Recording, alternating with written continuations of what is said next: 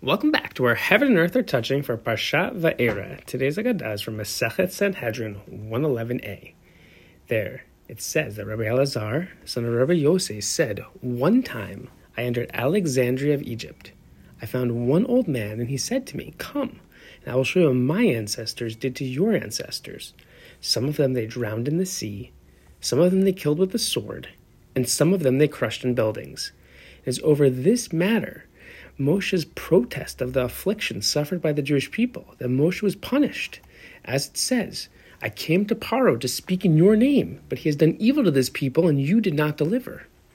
And the Holy One, blessed be he, said to Moshe, Woe over those who are gone no longer to be found. As several times I revealed myself to Abraham, Yitzhak, and Yaakov as Kel Shaddai, as God Almighty, and they never questioned my attributes. And they never said to me, What is your name? And then the Gemara goes through Abraham, Yitzhak, and Yaakov as to what he told them and how they followed through on Hashem's promises. And then the Gemara comes back and it says, Never did they question my name. Yet you, Moshe, you are asking me by saying, Neither have you delivered your people. And therefore, Hashem answers him and says, Now shall you see what I will do to Paro. And from here we infer what he did with Paro and his downfall, Moshe will see, but he will not see what comes next with the conquest of the 31 kings of Eretz Yisrael.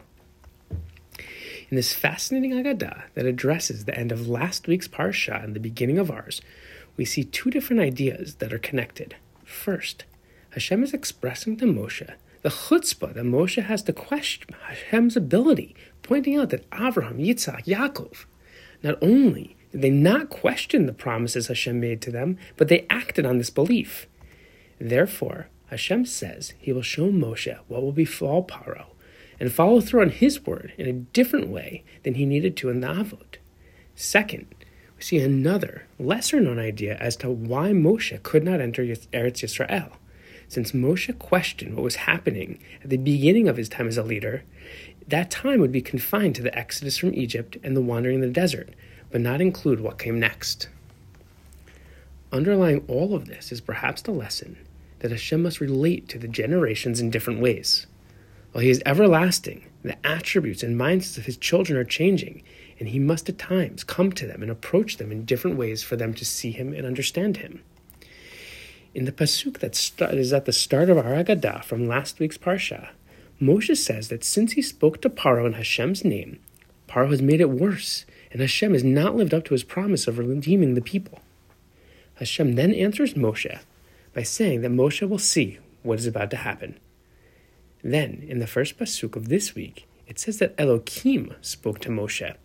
Hashem then notes that he made himself known to Abraham, Yitzhak, and Yaakov as Kel Shaddai, and established his covenant with them. Hashem then notes he has now heard from the Bnei Israel in Egypt, and he will take them to be his people, just like he took their forefathers. He's not coming to them just as the God of their forefathers, but as their God too. While the people couldn't hear this message at first, this was the moment the seed was planted as to who and what Hashem would be in their lives. The unique relationship of Hashem with the Jewish people that intertwines past, present, and future. Herein, we find something important for us to remember and learn from as well. We aren't the generations of old. We aren't the personalities of old. We aren't the spiritual identities of old. We are the generations, personalities, and spiritual identities of today. And in His multifaceted magnificence, Hashem is both the same and different too. He is what He has always been, but also exactly what we need for today to ensure that His promises to His people are being kept. By internalizing this concept, we can feel dveikut with, a closer connection with Hashem, not just because He is our Father, just like he was our father's father. And not just because he is our father today, but with the comfort and security of knowing he will be our father, the father who knows exactly what we need tomorrow and forever. Shabbat Shalom.